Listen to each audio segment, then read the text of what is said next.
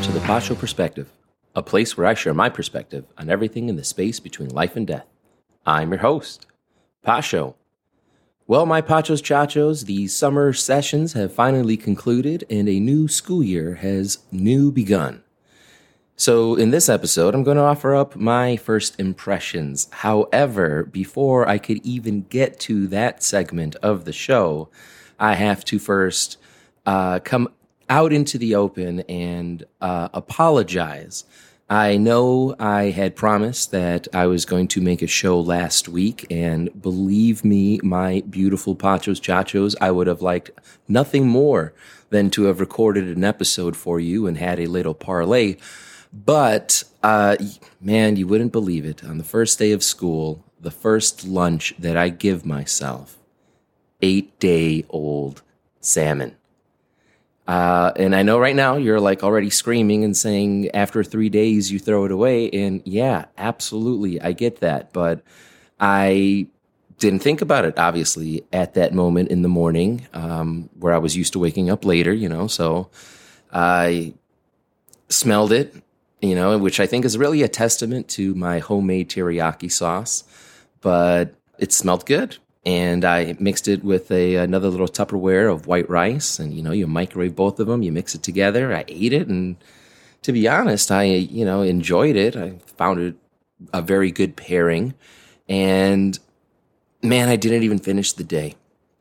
My poor students in my last class, with 20 minutes to spare, there was just a sensation in the deepest cockles of my bowels and uh, I had to excuse myself. And in the bathroom, realized through much upchucking that perhaps I should get someone to watch them and try to make it home alive.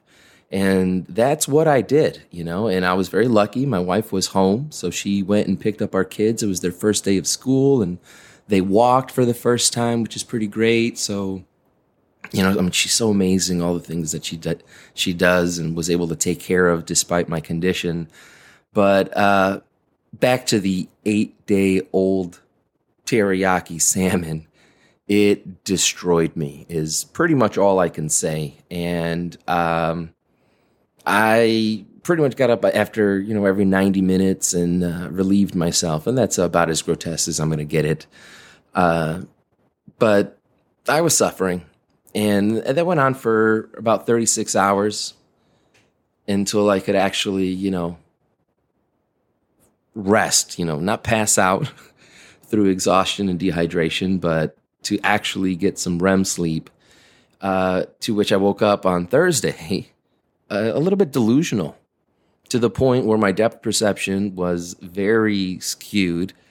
And I rolled out of bed. I tried to prop myself up and instead missed the corner of the bed, and you would think my balance would hold me on, but alas, it was not.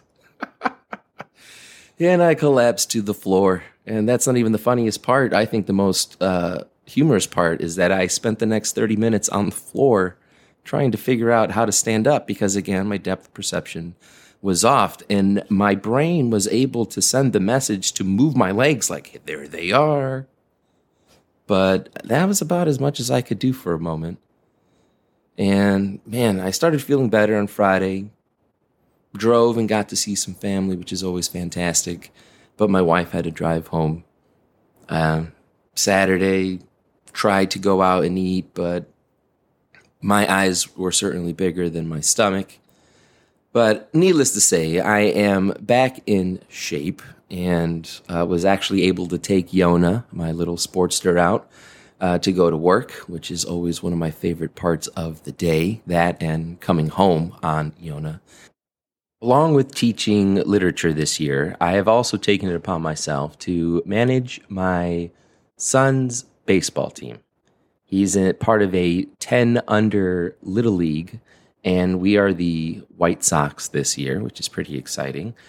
And um, I look forward to sharing my anecdotes about what happens because I, for one, have never done this in my life. I've played baseball. Uh, my father has been my coach. And, uh, you know, I remember being decent, you know, but now I get an opportunity to teach my son along with 10 other kids.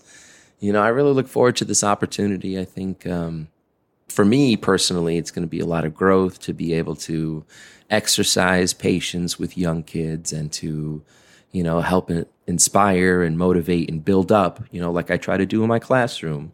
I want to do the same thing on the team. You know, I don't want to be that guy. I don't want to be that coach that yells at the kids and you know yells insults and closes them down you know and, and then makes them hate the sport.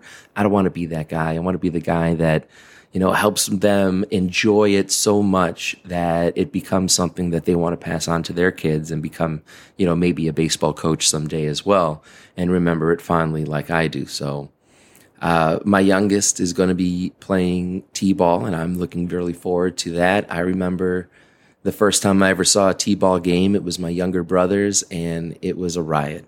You know, somebody hits the ball, like let's say over the shortstop's head, and everybody in the outfield goes running to that ball, and everybody except the first baseman and the pitcher and the catcher, well, sometimes even the pitcher and the catcher go running after that ball out in the outfield.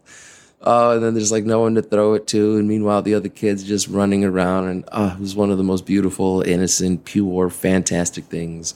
And I hope that it still is that way and that we can keep it that way. And, you know, just for the love of the game, you know, learn it and pass it on. You know, that's another one of those things that has been passed along for so long that has united us, that has you know, made us drop perhaps petty differences to unite under a common theme that we love competition, we love sports, we love each other, we love our city, we love our home team, we love, you know, that's what we do.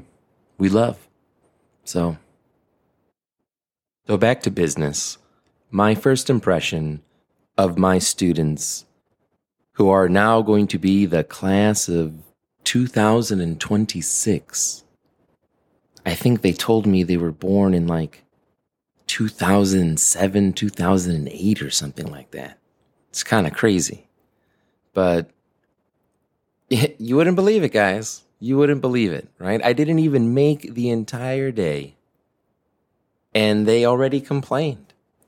They complained because I mentioned that the CDC guidelines requiring masks or suggesting masks had changed and that perhaps they should inform themselves of the new guidelines.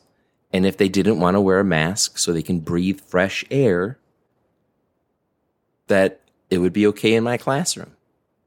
They felt ashamed.